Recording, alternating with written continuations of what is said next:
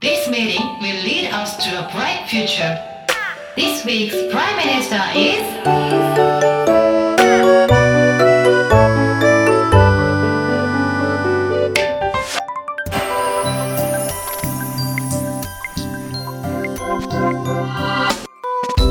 僕らの未来会議。この番組はマゼルプロジェクト凪辻整骨院の協力でお届けいたします。どうもこんにちは。京都三条ラジオカフェからお届けする僕らの未来会議。この番組は様々な業界の中で課題を抱える方や社会課題の解決に向け活動をされている方をお招きし、現役高校生が20年後の総理大臣として解決策となる法案の制定を目指す番組です。申し遅れました。私、20年後の内閣総理大臣補佐官を務めさせていただきますマゼルプロジェクトのハヤト・ポルナレフと申します。そして今週の総理大臣の方はこちらの方、マー君です。よろしくお願いします。はい、よろしくお願いします。そしてさらに今週の副総理大臣の方はこちらの方です。ホーリーです。よろしくお願いします。はい、よろしくお願いいたします。ではこの総理、副総理、そして私のこの3人で、様々な社会課題に対する法案を作っていこうと思うんですけども、今週はですね、お嬢様芸人としてテレビや舞台で活躍する一方、お笑いジャーナリストという肩書きで社会問題を若者に発信する活動を続け、自身が起業した会社松下村塾の取締役を務める高松菜奈さんをお招きして、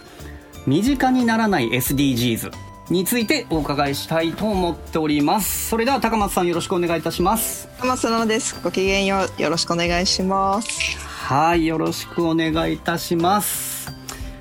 高松さんはもともと芸人をね、ずっとされていらっしゃって、僕も結構ずっと実は見ているんですけども。本当ですか？それは光栄です。はい、めちゃめちゃ YouTube で過去のやつとかめっちゃ見てるんですけどありがとうございます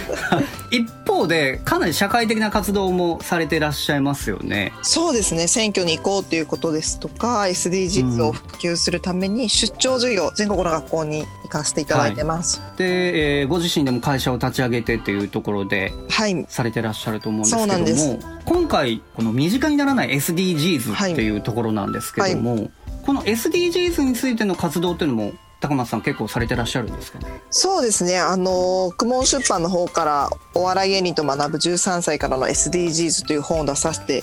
いただいてるんですけども、他にもですね、はい、全国の学校に出張授業に行くということやですね、企業研修に行かせてもらうということを中心にやってますね。SDGs のやっぱ一番大事なところは持続可能ということなんですね。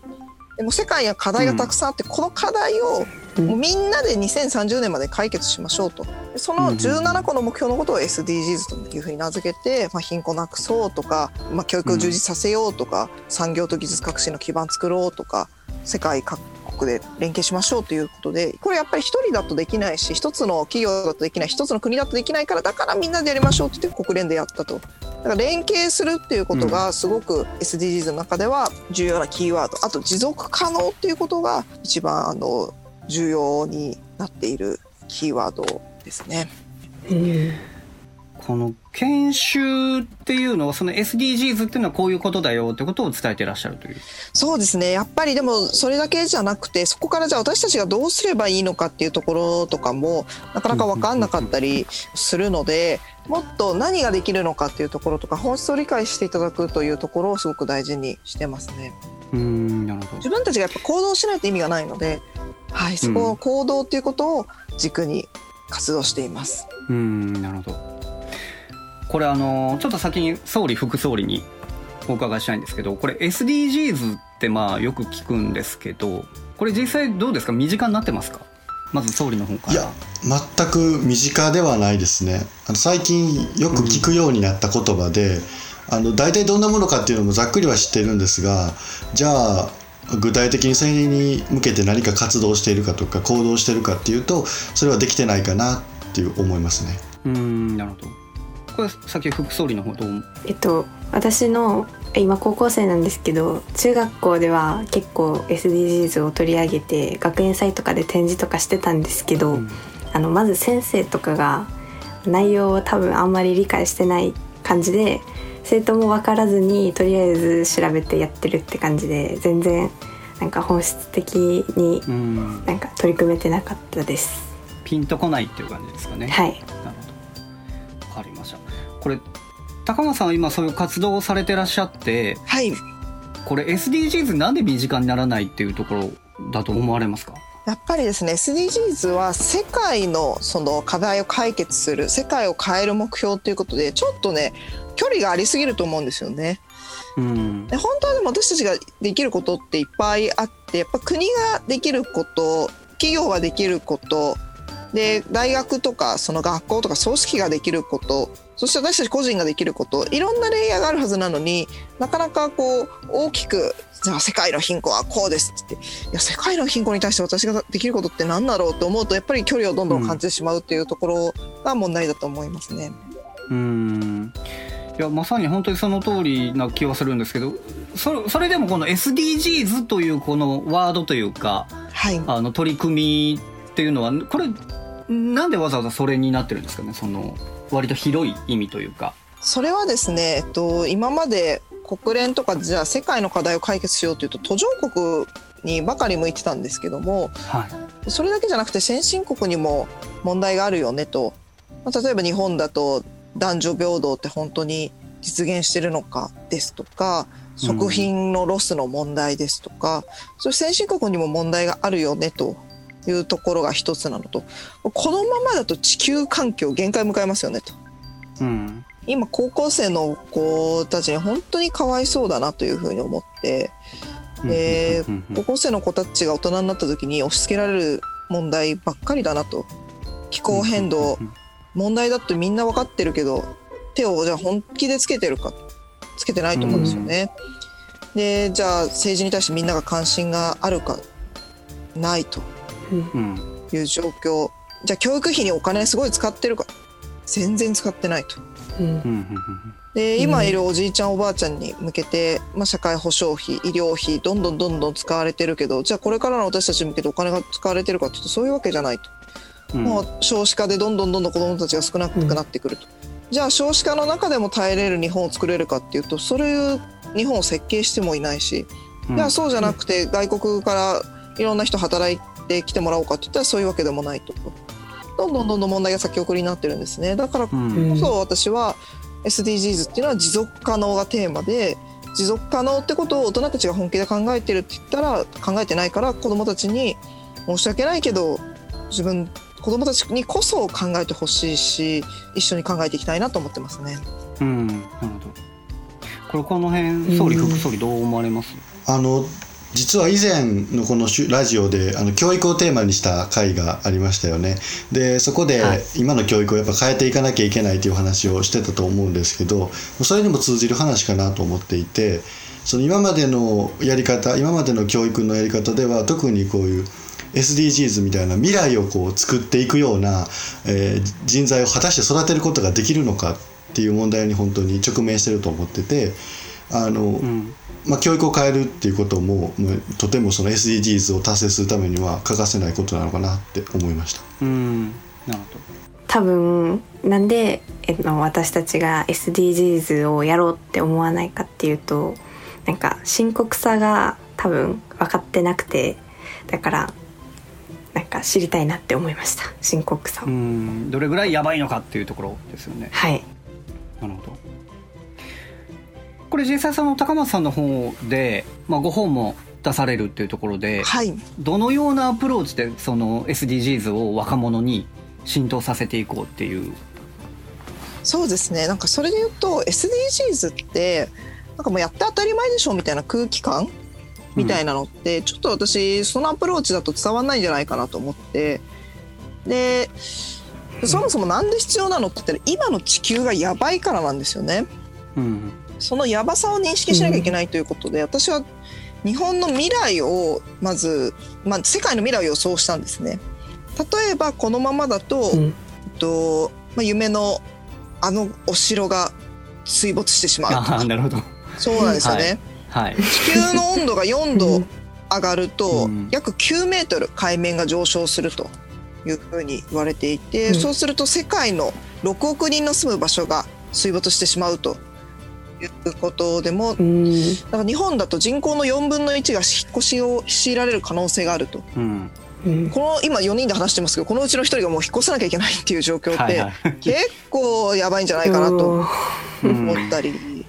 ですとか、あと水を奪い合う戦争が勃発すると、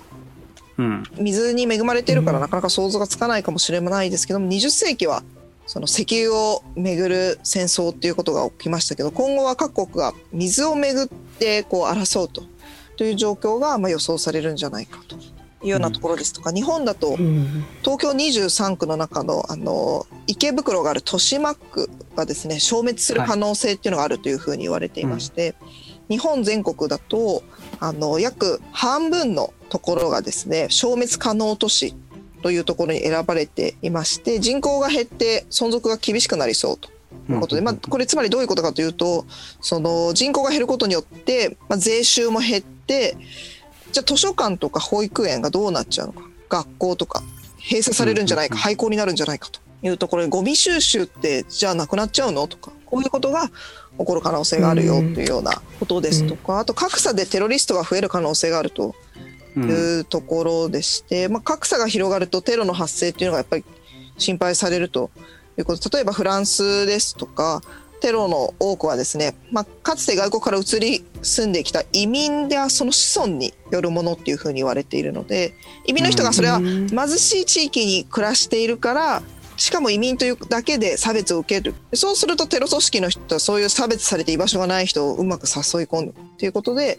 格差が広がるとテロっていうのが広がる可能性があるよっていうようなこととかをお伝えしています。つまりさっき副総理がおっしゃってたような、この どれだけやばいかっていうところをより具体的に伝えていっているという。そうですね、はい。なんか最近よくその SDGs っていうのも、まだそこまで浸透してないとはいえ、昔に比べてかなりこうみんな知るようになってきたと思うんですよね。でそれこそその環境、地球環境が大変だとか、そういう話ってすごくテレビとか、ネットとかでもこうよく話題に上げられるようになって、みんな結構ある程度真面目に考える人も増えてきたんじゃないかなと思う一方で、SDGs っていう言葉だけがすごく一人歩きしてる気がするんですよね。なんかこう、僕この前例えば飛行機乗ったんですけど、だいぶ前ですね、乗って、最初登場したら SDGs のため、達成のため窓を開けていますってこうね言われたんですよ。窓のブラインドを上げていますって。で多分それは機内を照らす光を節電するために、窓開けて外の光取り込んでますっていうことやと思ったんですけど、その辺なんていう説明全くされなくて SDGs のためにブラインド開けていますってなんかすごくざっくりしたような印象を受けてしまったんですよね。その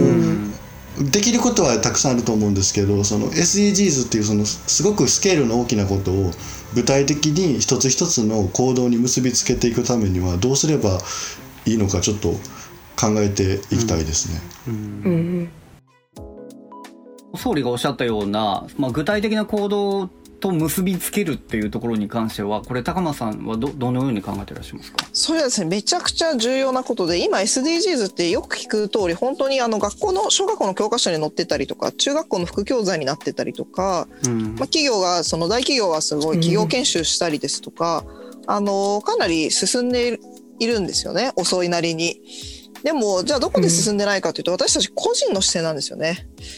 国がいくらやりましょうって言ったって、私たち国民に浸透しないとそれは全然進まないわけで、私たちができることっていっぱいあるなと思って、それで私は本の中で私たちができる100個のことっていうことを、今日からできる100のアクションっていうことを挙げさせてもらいました。SDGs の中で貧困とかジェンダー平等とか、教育の問題とか健康と福祉とか、本当にいろんな産業と技術革新の基盤を作ろうっていろんなものがあるので、例えば虐待は通報するとかで、身近で家の近くでなんか虐待の疑いや食事が困ってる子どもがいたらいち早くという番組に電話してみようということですとか、薬の怖さについて調べてみるみたいなことですとか、例えば再配達の依頼をなるべく減らすということでドライバーさんの長時間労働の是正をしようとかいうこととか、そうですね、本当に私たちができることっていうのを100個考えて書いてると。あと大事なのは消費ですね。私たちが物を買うときって実はいろんな選択をしてるから、環境に負荷が高いものを何も考えてないけど選択してるって可能性もあるということで、例えばフェアトレード、発展途上国の生産者と適正な価格で取引している商品を選ぶ、それはフェアトレードのマークっていうのがついてる商品とかも、最近チョコレートとかだとね結構ついてたりするんですけど、他にも海のエコラベルっていうものとか、そういうのがあるので、例えばそういうのが全然うちの近所のスーパーついてないよっていうことだったら、なんかそういう商品買ってみたいんですけど置いてもらえないですかねとかって、そのスーパーの店員さんとかに聞いてみるっていうこともすごく意味があるかもしれないですし、そういうようなところですかね。私たちができることはだからね、いっぱいありますね。今本当に少ししか言えなかったですけど、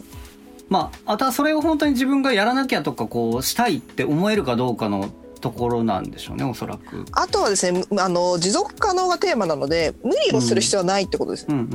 私がこの100個書きましたけど100個のうち私できてないもの結構ありますし、はい、それでいいと思うんですよね。なんか無理なものは無理だし、それ100個全部やんなきゃと思うともう多分ね2日も続かないと思うので、できるところからやるっていうこととかが大事だと思いますし、あと本当に申し訳ないのはやっぱりこれでねこう、総理副総理がやるって言ったりとか、それを聞いた高校生の子がやるって言っても、その社会がねまだそういう環境にないんですよ、みんなが本気でね、若い子が変えようって言ってもそれを受け入れる会社の土壌とか社会の環境がないから、そこでまた多分本当に真面目にやればやるほどしんどかったりもすると思うので、本当にそういう変えるっていう土壌から作っていかないと、その企業研修とかしてやる気あってもやっぱり会社でイノベーションが起きるような土壌とか風通しが良かったりしないと、なかなか難しいなというふうには思いますね。まあ、そもそもの仕組みの問題ですよね。実際その総理副総理は今自分たちがこの10代で若者で将来についてって考えたりしますか？このままだったらやばいなとか。そうですね、学校の特に、授業とかでよくその環境の問題とか、貧困の問題とか取り上げられるので、そういう時にやっぱり関心を持ったり、やばいんじゃないかってちょっと思うことはあるんですけど、僕自身はそれが自分の行動につながってるかっていうとまだまだできてないなって今お話聞いてて思いました。でもすごく今高松さんのお話聞いてて勉強になったのは今お話聞いて例えば宅配便の再配達をできるだけ減らすとか、結構こういう例えば食べ物の、ロスを減らすとか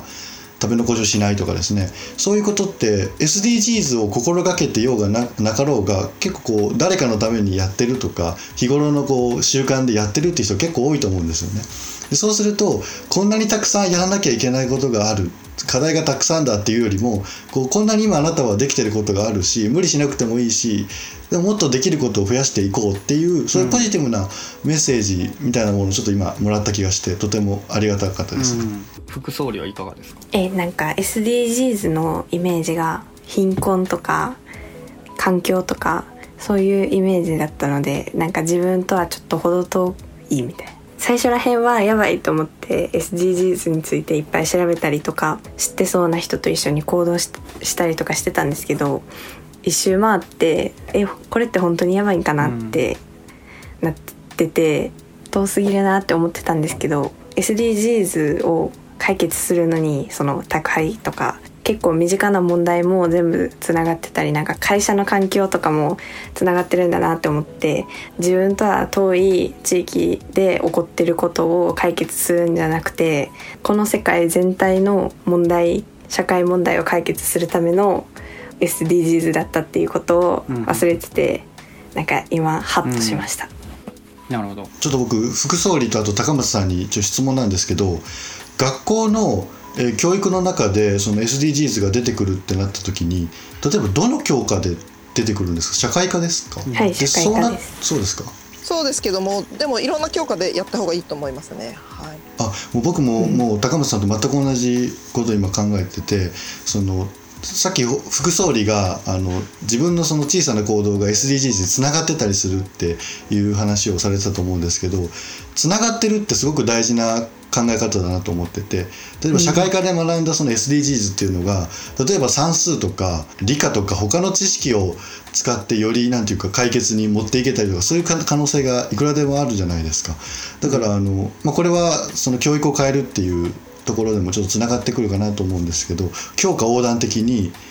もっと SDGs を考える時間っていうのがこの中であってもいいのかなっ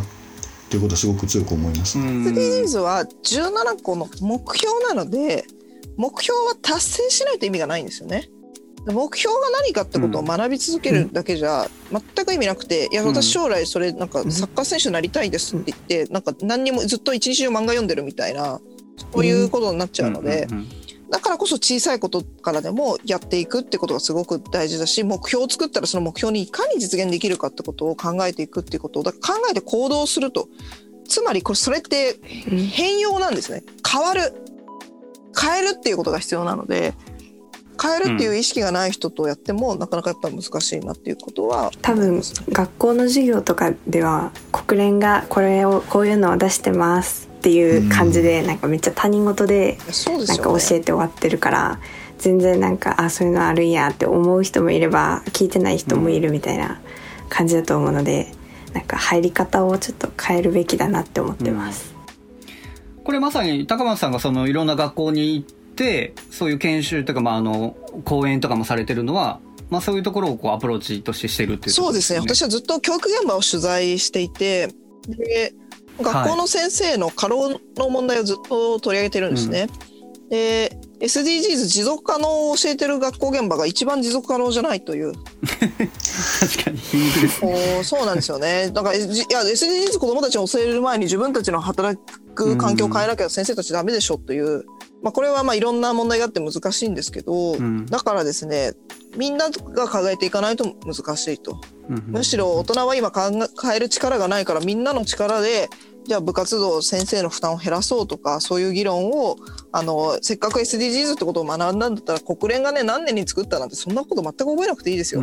今の目の前にじゃあ先生がね残業時間何時間なんですかって聞いてみてね、80時間、じゃあもうちょっと先生の負担減らしましょうみたいな、そういうことの方がよっぽど SDGs ですよ。なるほど。これ総理副総理とかどう思われますか？そういう、先ほどからずっと高松さんが持続可能性っていうのをすごく大切に何度も繰り返されてる言葉だなと思うんですけども、本当に持続可能性ってとても大事だなと思っていて、例えば、日本の年金のシステムって全然持続可能性って考えられてないと思うんですよ。その場しのぎというか、本当に問題の根本的な原因とか解決法を見出せてないからこそ起きてる現象 で日本ってそういうのたくさんあると思うんですよね。その場しのぎで、とりあえず解決したように見せかけるけど、実は何年かした後にやっぱり問題だったじゃないかって出てくるっていう、でそういうことをやっぱ一つずつ潰していくっていうことが本当に大切なんじゃないかなって思いますね、これ副総理はどう思います？学校の先生がブラックだっていうのに最近本当に気づいてしまって最近私は生徒会で学園祭の準備を最近してるんですけど、私と同じ仕事をしつつ、それプラス生徒に対して授業をして、プラスなんか進路指導とかもするっていう、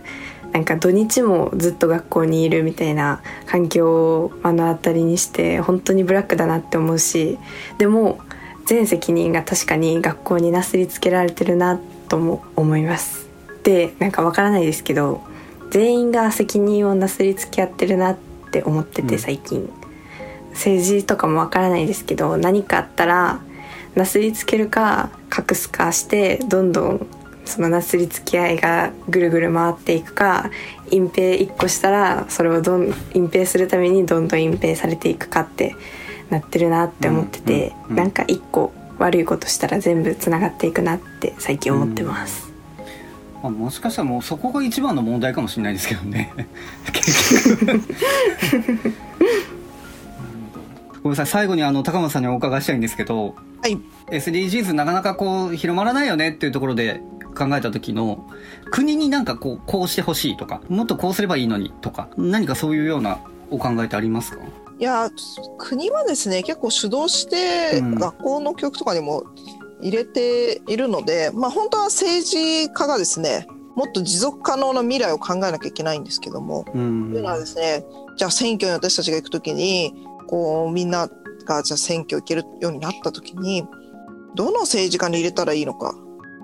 多分ね3年後の未来を語っててもね50年後100年後の未来を語ってる政治家っていないと思うんですよね、うん、全然も持続可能じゃないですよね、うんうんうん、だからそういうところからやっぱ変えてってほしいと思いますし、うん、でもそれはいや政治がいけないんだじゃなくて私たちができることもいっぱいあると、そういうことをやっぱ訴えかけていかないといけないというふうに思いますね。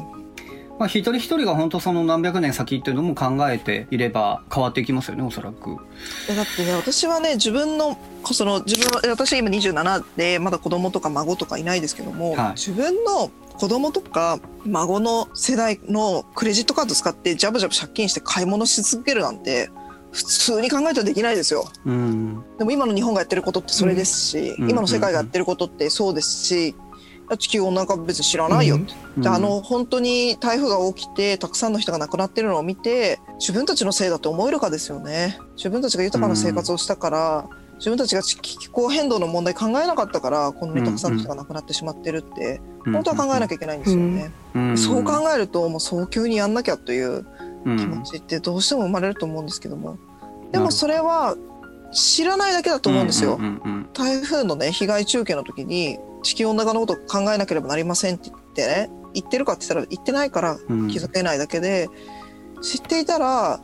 それって変わると思うんですよね。だからまずは知っていただくために私は分かりやすく伝えるってことをこう考えて、お笑い芸人と学ぶ13歳からの SDGs っていう本を作らせてもらいました、はい、うん、なるほど、わかりました。こういったところで、まあ、実際じゃあ今後 SDGs っていうのがもっと広めるためにはどうしたらいいんだっていうのを、まあ、一旦ちょっとこの総理副総理私の3人でですね考えさせていただいて、まあ、20年後にこんな法案があればいいんじゃないかっていうのをですね、まあ、20年後じゃ遅いかもしれないんですけどちょっともう今のうちに考えておきたいと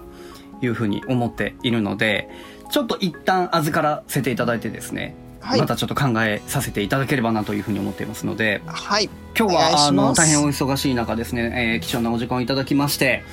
どうもありがとうございました。はい、楽しみにしています。ありがとうございます。ごきげんよう。